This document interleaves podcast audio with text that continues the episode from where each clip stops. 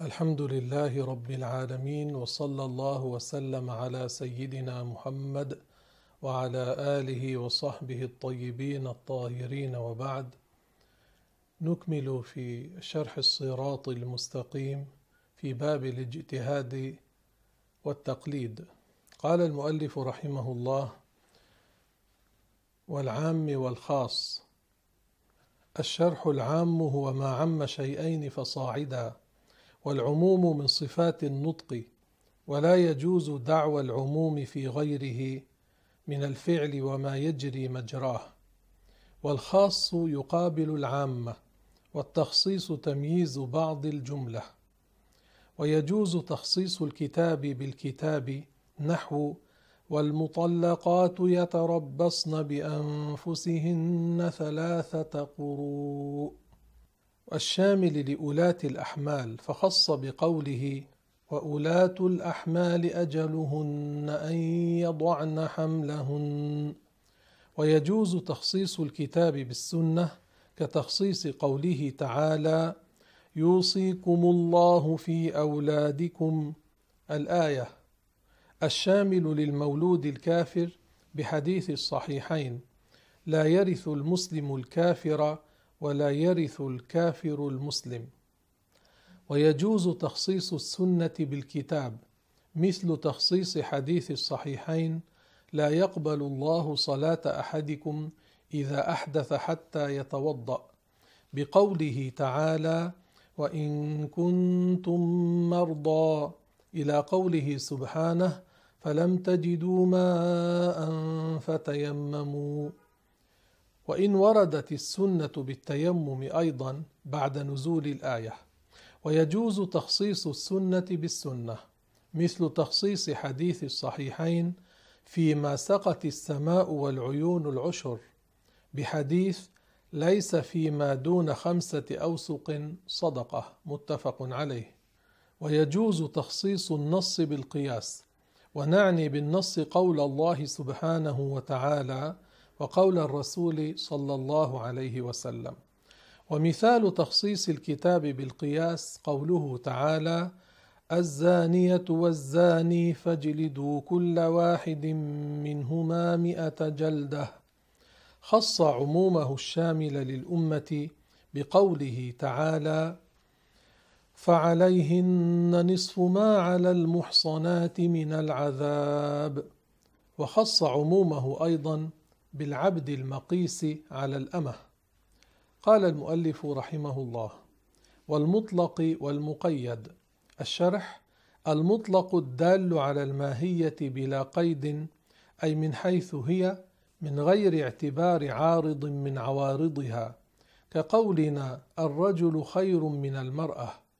فيخرج بقولهم بلا قيد المعرفة والنكرة. أما المعرفة لأنها تدل على الحقيقة مع وحدة معينة كزيد وأما النكره فلأنها تدل عليها مع وحدة غير معينة كرجل. وهذا الفرق بين المطلق والنكرة. وقال الآمدي لا فرق بينهما فقال النكره المطلق في سياق الإثبات. وذلك كحديث يمسح المسافر ثلاثة أيام فإنه مطلق في رواية وورد مقيدا في رواية إذا تطهر فلبس فاللفظ الأول مطلق والثاني مقيد. كذلك حديث لا يمسكن أحدكم ذكره بيمينه وهو يبول. مع الرواية الأخرى بالنهي عن مسه باليمين مطلقا من غير تقييد بحالة البول. وكذلك قوله تعالى في كفارة القتل وتحرير رقبة مؤمنة. وقال في كفارة الظهار فتحرير رقبة. بدون تقييدها بالإيمان. وفي كتاب المجموع المذهب للحافظ العلائي ما نصه فصل. في حمل المطلق على المقيد وبيان صوره وجملتها أن المطلق والمقيد إما أن يتحدا في الحكم والسبب المقتضي له أو يختلفا فيهما أو يتحدا في الحكم دون السبب أو بالعكس بأن يختلفا في الحكم ويتحدا في السبب. فهذه أربعة أقسام وعلى كل منها إما أن يكونا ثبوتين أو نفيين.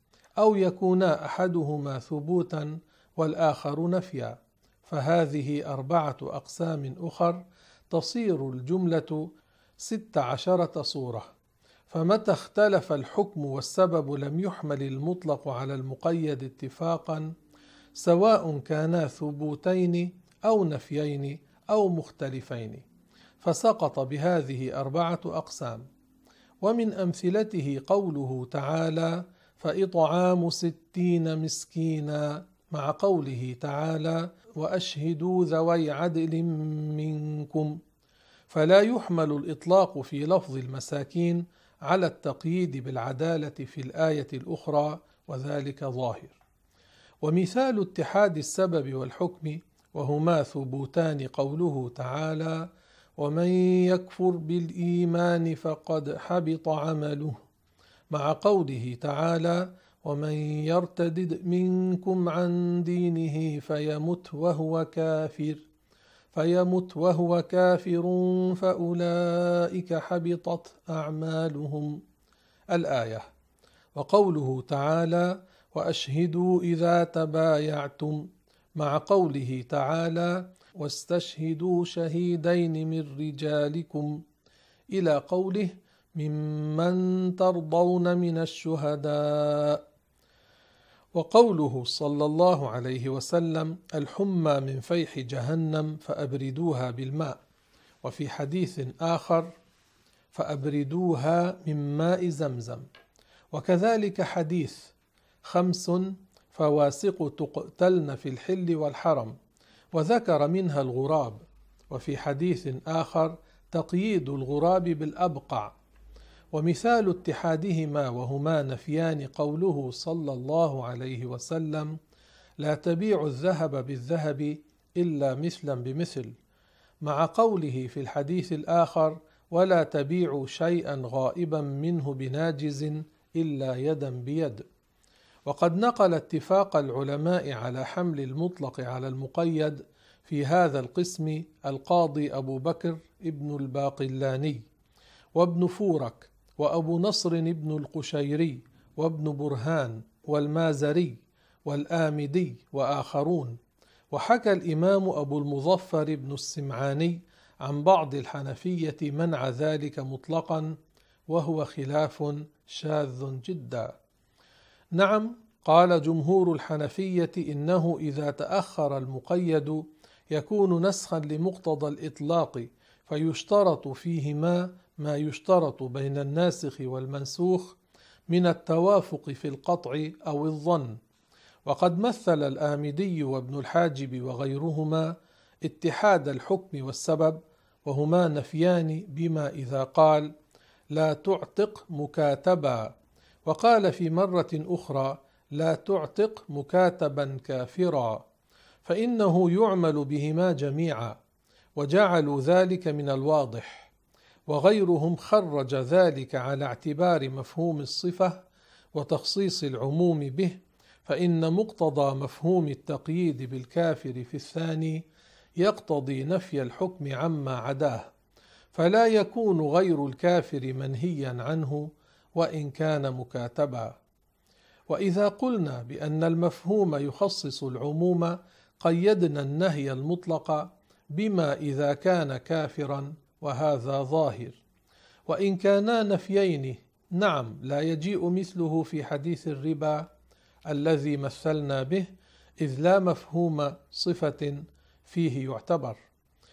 وأما اختلاف السبب مع اتحاد الحكم فمثاله قوله تعالى في آية الظهار فتحرير رقبة من قبل أن يتماسا وقوله تعالى في آية القتل فتحرير رقبة مؤمنة فإن الحكم واحد وهو العتق والسبب مختلف.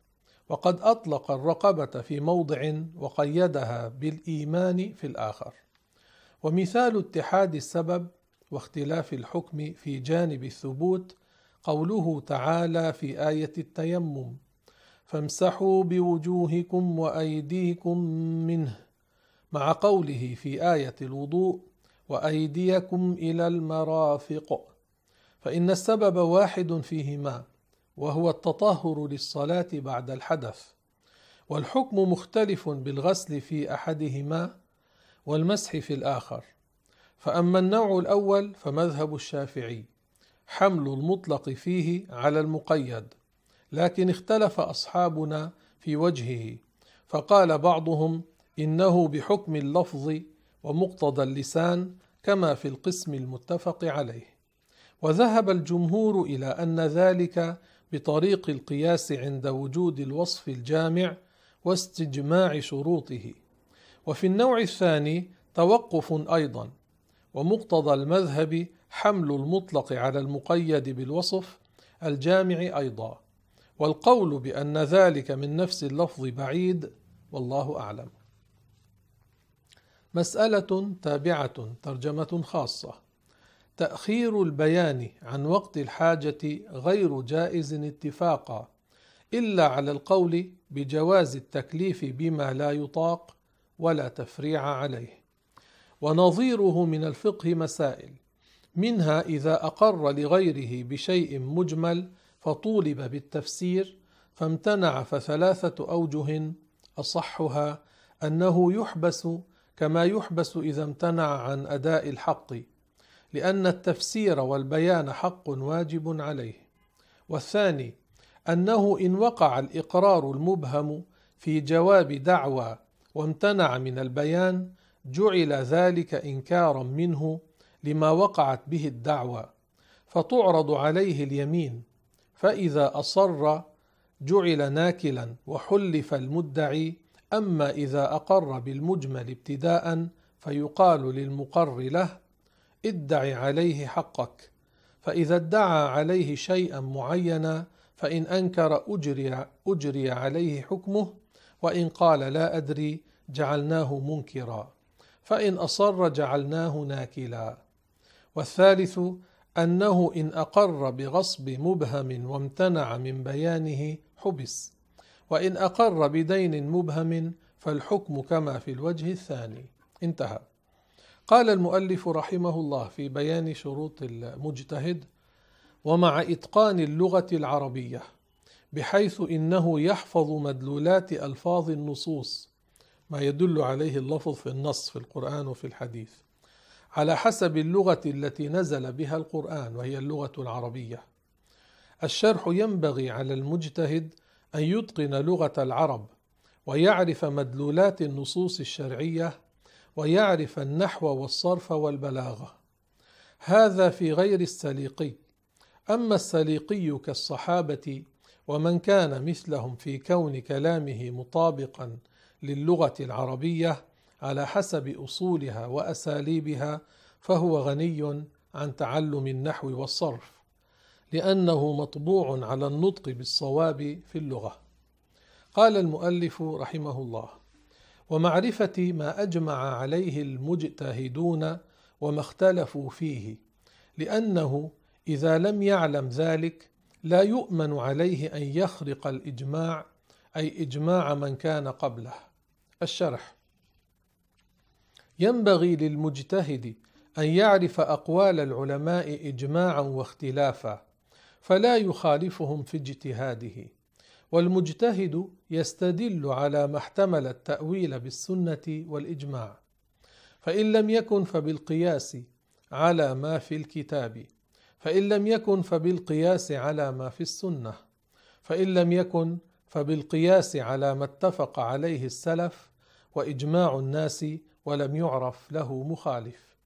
ولا يجوز القول في شيء من العلم إلا من هذه الأوجه. ولا يكون صالحا لأن يقيس حتى يكون عالما بما مضى قبله من السنن وأقوال السلف وإجماع الناس واختلاف العلماء ولسان العرب. ويكون صحيح العقل ليفرق بين المشتبهات. ولا يعجل ويسمع ممن خالفه ليتنبه بذلك على غفلة إن كانت وأن يبلغ غاية جهده وينصف من نفسه حتى يعرف من أين قال ما قال. ومما يشترط في المجتهد أن يعرف المجمل والمبين. والظاهر والمجمل ما افتقر إلى البيان. والبيان هو إخراج هو إخراج الشيء من حيز الإشكال إلى حيز التجلي أي الظهور والوضوح. وأما الظاهر فهو ما احتمل أمرين. أحدهما أظهر من الآخر ويؤول الظاهر بالدليل ويسمى الظاهر بالدليل. مثل قوله تعالى والسماء بنيناها بأيد أي بقوة أي بقدرة. القوة هي القدرة القدرة هي القوة. فإن ظاهره جمع يد وهو محال في حق الله تعالى لأن الجوارح مستحيلة على الله الأعضاء مستحيلة على الله الأجزاء الأدوات مستحيلة على الله. وهو محال في حق الله تعالى فصرف عنه إلى معنى القوة بالدليل العقلي القاطع كما يعرف ذلك بالنص القرآني الصريح كقوله تعالى ليس كمثله شيء قال المؤلف رحمه الله ويشترط فوق ذلك شرط وهو ركن عظيم في الاجتهاد وهو فقه النفس أي قوة الفهم والإدراك. وتشترط العدالة وهي السلامة من الكبائر ومن المداومة على الصغائر بحيث تغلب على حسناته من حيث العدد. الشرح ليس كل مسلم يستطيع أن يستخلص علم الدين من القرآن والحديث مباشرة لأن القرائح تختلف. هذا ذكاؤه أقوى من هذا وهذا ذكاؤه أقوى من هذا وهذا بليد وهذا أبلد. وهؤلاء الأئمة المجتهدون كلهم الله تعالى أعطاهم قرائح قوية اذهانا قوية. ومما يدل على قوة قرائحهم أنه كان في زمن وجود الشافعي بالمدينة عند مالك بعد أن درس على مالك زمانا. جاء رجل حلف قال علي الطلاق أن هذا القمري لا يهدأ من صياح والقمري نوع من الحمام. فسأل مالكا قال أنا حلفت بطلاق زوجتي أن هذا القمري لا يهدأ من صياح فقال له مالك رضي الله عنه طلقت امرأتك. ومالك قال له ذلك لأنه معلوم أنه لا بد أن يهدأ من الصياح. بعض الوقت أليس ينام؟ ثم عرف الشافعي أن مالكا أفتى هذا الإنسان بطلاق زوجته فقال له لم تطلق زوجتك. الشافعي نظر فقال هذا الرجل لما حلف بطلاق زوجته أن هذا القمري لا يهدأ من صياح ما قصد أنه كل ساعة لا يهدأ. إنما قصده أنه كثير الصياح فلم تنكسر يمينه فلم تطلق امرأته. ثم رجع الرجل إلى مالك فقال له هنا فتى أفتاني بأنه لم تطلق زوجتي. قال من هو؟ قال هذا. فحضر الشافعي فقال له مالك كيف قلت للرجل إن امرأتك لم تطلق؟ قال أليس أنت حدثتنا أن رجلين خطبا خطبا امرأة يقال لها فاطمة بنت قيس أحدهما معاوية والآخر أبو جهم؟ فقال رسول الله صلى الله عليه وسلم أما أبو جهم فلا يضع عصاه عن عاتقه وأما معاوية فصعلوك لا مال له. فهل أراد الرسول لما قال لا يضع العصا عن عاتقه أنه في حال النوم وفي حال الأكل العصا تظل على عاتقه؟ أم أراد أنه كثير الحمل والملازمة للعصا لأنه يحب الضرب؟ من هذا الحديث أخذت الحكم فسكت مالك رضي الله عنه ولم يعارضه. قال المؤلف رحمه الله وأما المقلد فهو الذي لم يصل إلى هذه المرتبة الشرح المقلد له رخصة بأن يعمل بأي مذهب يريد. إن شاء يقلد مذهب الشافعي أو مالك أو أبي حنيفة أو أحمد أو غيرهم. وإن شاء مرة يقلد هذا ومرة هذا ومرة هذا. أما المجتهد فلا يعمل بغير اجتهاده لأنه ظهر له لأنه ظهر له أن هذا الصواب. بحسب اجتهاده. أما العامي المقلد إن قلد الشافعي لا بأس. إن قلد أبا حنيفة لا بأس. إن قلد أحمد لا بأس. ولا يلزمه أن يلتزم مذهبا من المذاهب. الناس الذين كانوا أيام الصحابة. أصحاب الرسول صلى الله عليه وسلم المجتهدون منهم ليسوا كل الصحابة كانوا من المجتهدين. قال بعض العلماء نحو مئتين. من الصحابة كانوا مجتهدين. البقية ماذا يفعلوا؟ ماذا كانوا يفعلون؟ كانوا يلجؤون إلى المجتهدين من الصحابة كأبي بكر وعمر وعثمان وعلي وعبد الله بن عمر وابن عباس ومن كان في هذه الطبقة. وكان لا يلزم واحد من المجتهدين كالشافعي ومالك أو كأبي بكر وعمر وعثمان لا يلزم السائل أن لا يعمل بقول غيره من المجتهدين. يفتيه هو إن شاء عمل بفتواه وإن شاء سأل غيره من المجتهدين. فلا بأس ولا ضرر أن تقلد أي إمام معتبر في قول معتبر. قال المؤلف رحمه الله والدليل على أن المسلمين على هاتين المرتبتين قوله صلى الله عليه وسلم نضر الله امرأ سمع مقالتي فوعاها فأداها كما سمعها. فرب مبلغ لا فقه عنده. رواه الترمذي وابن حبان. هذا الحديث دليل على أن الناس ليسوا كلهم على صنف واحد. بعض الناس عنده أهلية الاجتهاد وبعضهم ما عنده هذه الأهلية. الرسول هنا عليه الصلاة والسلام يقول نضر الله امرأ سمع مقالتي فوعاها فأداها كما سمعها. فرب مبلغ يعني هو سمع الحديث يبلغ الحديث لا فقه عنده. يعني لا يستطيع أن يستنبط الأحكام من الحديث الذي يحوي الفقه. هو بلغ وعى كلام رسول الله صلى الله عليه وسلم. أداه كما وعاه على الوجه الصحيح. لكن ما عنده قوة الاستنباط. ما عنده لا فقه عنده. يعني ما عنده أهلية استنباط الحكم من هذا النص الذي هو سمعه وحمله وأداه إلى غيره. رواه الترمذي وابن حبان. الشرح الرسول صلى الله عليه وسلم دعا في حديثه هذا لمن حفظ حديثه فأداه كما سمعه من غير تحريف بنضره الوجه أي بحسن وجهه يوم القيامة. وبالسلامة من الكآبة التي تحصل من أهوال يوم القيامة. الله ينجينا. لأن يوم القيامة يوم الأهوال العظام والشدائد الجسام. قال المؤلف رحمه الله الشاهد في الحديث قوله فرب مبلغ لا فقه عنده وفي رواية ورب مبلغ أو عام سامع فإنه يفهمنا أن ممن يسمعون الحديث من الرسول من حظه أن يروي ما سمعه لغيره ويكون هو فهمه أقل من فهم من يبلغه بحيث إن من يبلغه هذا السامع يستطيع من قوة قريحته أن يستخرج منه أحكاما ومسائل ويسمى هذا الاستنباط. والذي سمع ليس عنده هذه القريحة القوية. إنما يفهم المعنى الذي هو قريب من اللفظ. من هنا يعلم أن بعض الصحابة يكون أقل فهما ممن يسمع منهم حديث رسول الله صلى الله عليه وسلم. وفي لفظ لهذا الحديث فرب حامل فقه إلى من هو أفقه منه.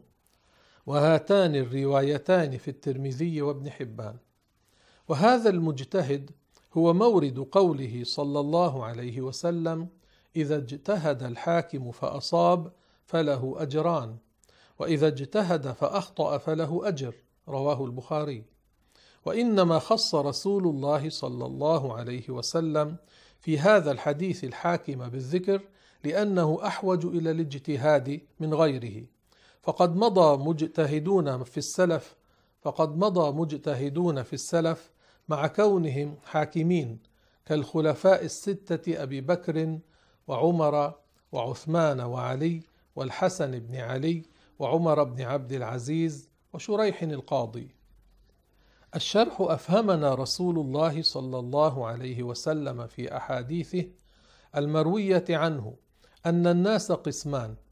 قسم يروي الحديث عن رسول الله صلى الله عليه وسلم فقط من غير أن يعرف ما يدل عليه هذا الحديث من الأحكام وهم أكثر الناس وقسم يعرفون ما يدل عليه هذا الحديث من الأحكام وهم الأقل وهذا القسم هم المجتهدون.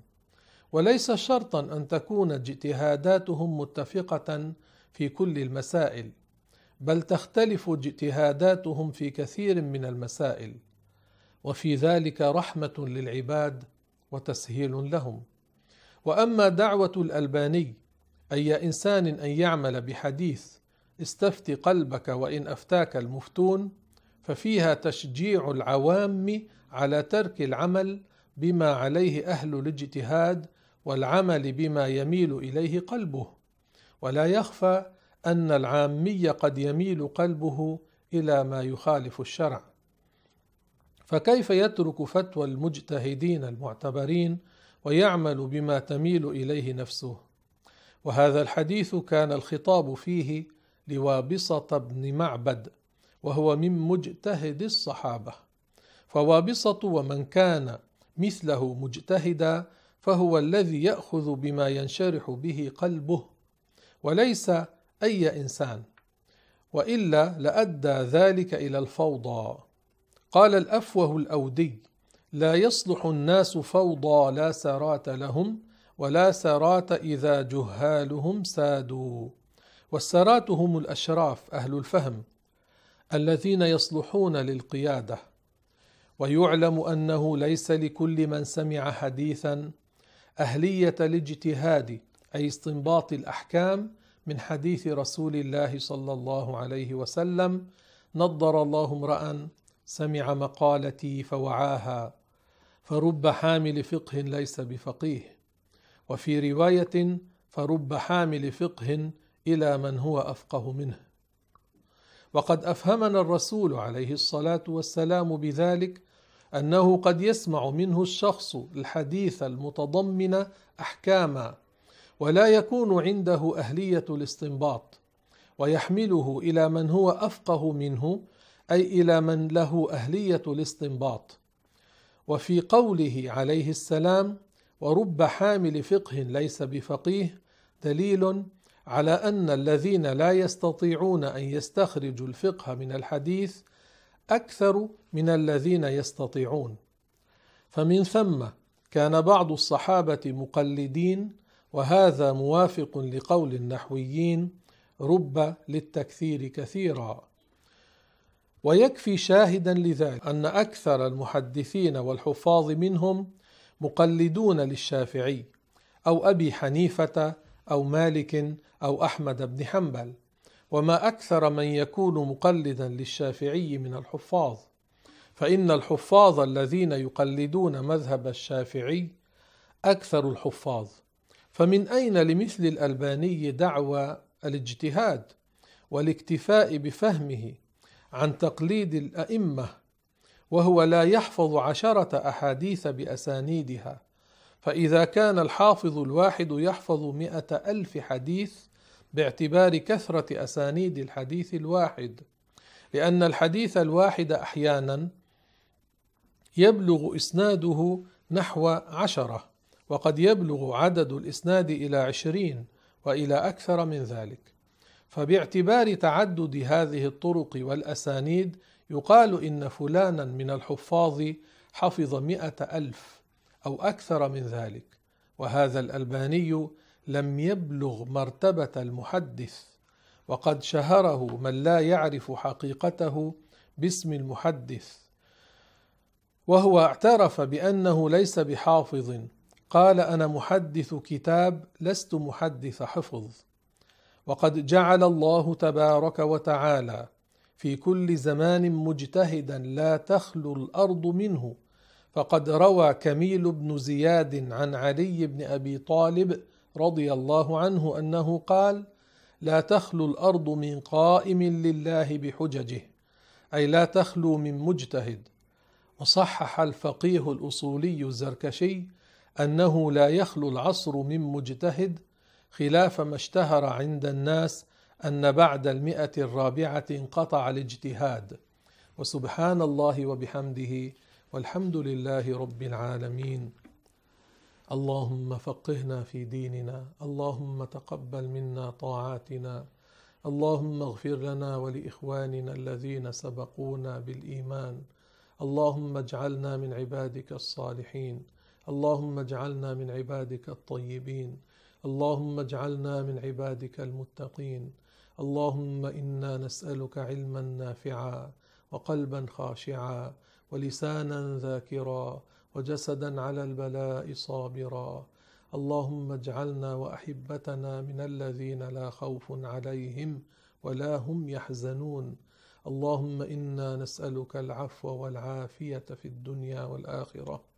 اللهم أصلحنا وأصلح ذرياتنا وأصلح أزواجنا وأحبابنا وأصلح بنا واجعلنا هداة مهتدين غير ضالين ولا مضلين. وسبحان الله وبحمده والحمد لله رب العالمين. نهلل. لا إله إلا الله. لا إله إلا الله. لا إله إلا الله. اللهم صل على سيدنا محمد وعلى آله وصحبه وسلم. اللهم صل على سيدنا محمد وعلى آله وصحبه وسلم. رب اغفر لي وللمؤمنين والمؤمنات. رب اغفر لي وللمؤمنين والمؤمنات. رب اغفر لي وللمؤمنين والمؤمنات. هنا سؤال ما معنى صفة الله المخالفة للحوادث؟ معناها أن الله تعالى لا يشبه شيئا من الخلق. المخالفة عدم المشابهة الحوادث المخلوقات. فالله لا يشبه شيئا بوجه من الوجوه ولا يشبهه شيء من الخلق سبحانه وتعالى. كما قال تعالى ليس كمثله شيء. وقال هل تعلم له سميا؟ أي ليس له مثل. وقال ولم يكن له كفوا أحد أي ليس لله نظير ولا مثل سبحانه وتعالى. وقال لا تدركه الأبصار وهو يدرك الأبصار. تصورات العباد لا تصل إليه. وقال وأن إلى ربك المنتهى إليه تنتهي أفكار العباد لا تصل إليه لا تحيط به سبحانه وتعالى. وكما قال الإمام أحمد مهما تصورت ببالك فالله بخلاف ذلك. تفكروا في المخلوقات ولا تتفكروا في الخالق. قال عبد الله بن عباس رضي الله عنهما تفكروا في كل شيء ولا تفكروا في ذات الله. تفكروا في السماوات والأرض في النجوم في أنفسكم. تفكروا في أنفسكم كيف تأكلون الطعام يصير سائغا. كيف يأخذ الجسم الغذاء ثم يخرج الفضلات تخرج البول والغائط. ولو انحبست لهلك الإنسان. تفكروا في هذا وقولوا سبحان الله خالقنا لا يشبهنا. خالقنا ليس مثلنا سبحانه وتعالى. ما معنى الحديث إذا سألت فاسأل الله؟ ليس معناه لا يجوز أن تسأل غير الله لا. وليس معناه لا يجوز أن تنادي غير الله لا. الرسول يقول إذا سألت فاسأل الله وإذا استعنت فاستعن بالله. معناه الأولى أن يسأل الله وأن يستعان به هو الله. ما حرم الرسول سؤال غير الله صلى الله عليه وسلم. والدليل على ذلك ما جاء في الحديث الصحيح. الذي رواه مسلم أن صحابيا من أصحاب الرسول كان يخدم الرسول عليه الصلاة والسلام. فقال له الرسول سلني اطلب مني. فقال للرسول صلى الله عليه وسلم أسألك مرافقتك في الجنة. قال أو غير ذلك؟ قال هو ذاك. سأل الرسول ما لم تجري به العادة فمن أين لهؤلاء أدعياء السلفية؟ نفاة التوسل. أن يقولوا لا يجوز سؤال غير الله ما لم تجري به العادة. هنا الرسول عليه الصلاة والسلام هو قال له سلني اطلب مني يعني. فقال له أسألك مرافقتك في الجنة. قال أو غير ذلك؟ قال هو ذاك. من شدة التواضع الرسول قال أو غير ذلك؟ قال هو ذاك. قال فأعني على نفسك بكثرة السجود. وابن حبان روى أن موسى عليه السلام كان يبحث عن المكان الذي فيه جسم يوسف عليه السلام. فقالت له امرأة عجوز أنا أعرف أين هو. أدلك عليه لكن بشرط. قال وما هو؟ قال أن أكون رفيقتك في الجنة. أن أكون رفيقتك في الجنة. فأوحى الله إليه أن أعطها عهدها. فأعطاها عهدها. سألته ما لم تجر به العادة فلم ينكر عليها موسى عليه السلام بل أوحى الله إليه أن أعطها عهدها فهذا لا بأس به. مع اعتقاد المسلم أن الضار والنافع على الحقيقة هو الله وأن الإنسان لو كان نبيا لا يخلق نفعا ولا يدفع ضررا بدون مشيئة الله. الخالق هو الله خالق الأسباب والمسببات هو الله خالق الضرر وخالق النفع هو الله سبحانه وتعالى. هذه عقيدة المسلمين. هنا السؤال يقول بعض الناس إن أبا لهب يسقى هذا القدر ماء يوم الاثنين. هذا لم يرد عن الرسول صلى الله عليه وسلم. الذي في البخاري أن العباس عم رسول الله صلى الله عليه وسلم رأى رؤيا منامية أن أبا لهب الذي شتم رسول الله صلى الله عليه وسلم. والعياذ بالله قال له تبا لك لهذا جمعتنا؟ أن أبا لهب يسقى هذا القدر ماء يوم الاثنين لأنه لما لما بشرته جاريته ثويبة بولادة سيدنا محمد عليه الصلاة والسلام أعتقها. فهذه رؤيا منامية لا يبنى عليها حكم شرعي. فأبو لهب لا يخفف عنه العذاب لا في الدنيا ولا في الآخرة بعد أن مات. قال الله تعالى ولا يخفف عنهم من عذابها. بعض الجهال يعتقدون أنه يخفف عنه ويقولون ذلك ويقولون هذا كرامه له لأنه أعتق ثويبة. هو لما أعتق ثويبة كان يعرف أن محمدا يكون رسول الله فرحا بالنبي محمد عليه الصلاة والسلام لأنه يكون نبيا. لا لأن أخاه جاءه ولد لأجل هذا أعتق ثويبة فرحا بهذا. فليس له ثواب وليس له حسنات وليس له فضل وليس له مزية. تبت يدا أبي لهب وتب. نحن نعظم الرسول لا نعظم قريبه الكافر الذي لم يؤمن به وشتمه وسبه. لكن كثير من الناس جهال يبنون على الأوهام ويسمعون للجهال فيعتقدون ما يقول الجهال. دين الله لا يبنى على أقوال هؤلاء. آه، شخص استيقظ صباحا في رمضان. ونسي نية الصوم بالليل. كثير من الناس يظنون أنهم ينسون نية الصوم. هو الشخص بالليل إن شرب ماء لأنه يريد أن يصوم معناه قصد الصوم غدا. إن أكل لأنه يريد أن يصوم معناه قصد الصوم بهذا.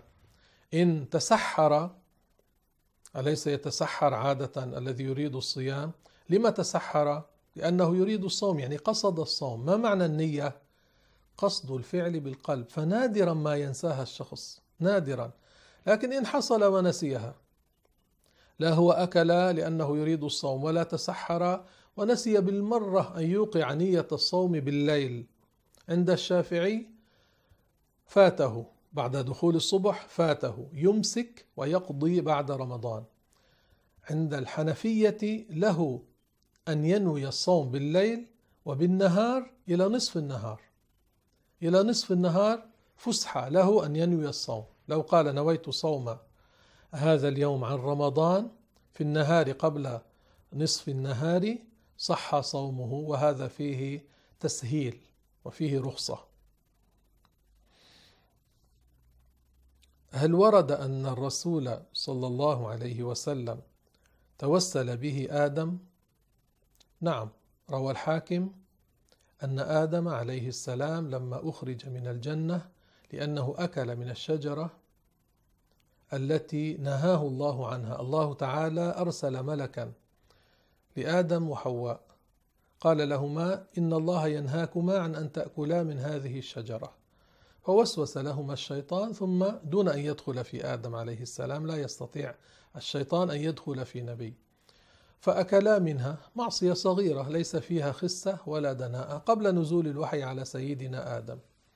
فسيدنا آدم عليه السلام قال يا رب أسألك بحق محمد إلا ما غفرت لي. قال كيف عرفت محمدا ولم أخلقه بعد؟ قال رفعت رأسي فرأيت على قائمة من قوائم العرش لا إله إلا الله محمد رسول الله. فعرفت أنك لم تضف إلى اسمك إلا أحب الخلق إليك. قال أما إذ سألتني بمحمد فقد غفرت لك. قال الحافظ الحاكم الحديث صحيح. فإذا كان آدم توسل بالرسول قبل أن يولد الرسول قبل أن يوجد الرسول صلى الله عليه وسلم فأي بأس إذا توسلنا به الآن؟ عليه الصلاة والسلام. التوسل ليس شركا ليس عبادة لغير الله. نحن نطلب من الله. نحن نطلب من الله. قال أسألك بحق محمد. نحن نقول اللهم إني أسألك وأتوجه إليك بنبيك محمد. الرسول علم ذلك صلى الله عليه وسلم. فلا بأس به ولا ضرر به ولا مخالفة للشرع في هذا. ما معنى قوله تعالى ومكروا ومكر الله؟ الله سبحانه وتعالى صفاته تدل على الكمال لا نقص فيها. المشركون عملوا المكر الخبث والخداع حيلة لإيصال الضرر إلى المسلمين بطريق خفي. الله تعالى قال ومكروا أي المشركين ومكر الله أي عاقبهم على مكرهم. ليس معناه الله يسمى ماكرا لا يجوز هذا. ومكروا ومكر الله هم فعلوا خبثا وخداعا حيلة لإيصال الضرر للمسلمين بطريق خفي والله عاقبهم على مكرهم. والله خير الماكرين معناه الله أقوى في إيصال الضرر للماكرين من مكرهم بحيث لا يشعرون. كذلك الله يستهزئ بهم الله لا يسمى مستهزئا لا يليق لا يجوز. معنى الله يستهزئ بهم الله يجازيهم على استهزائهم. هذا معناه. والله تعالى أعلم وأحكم.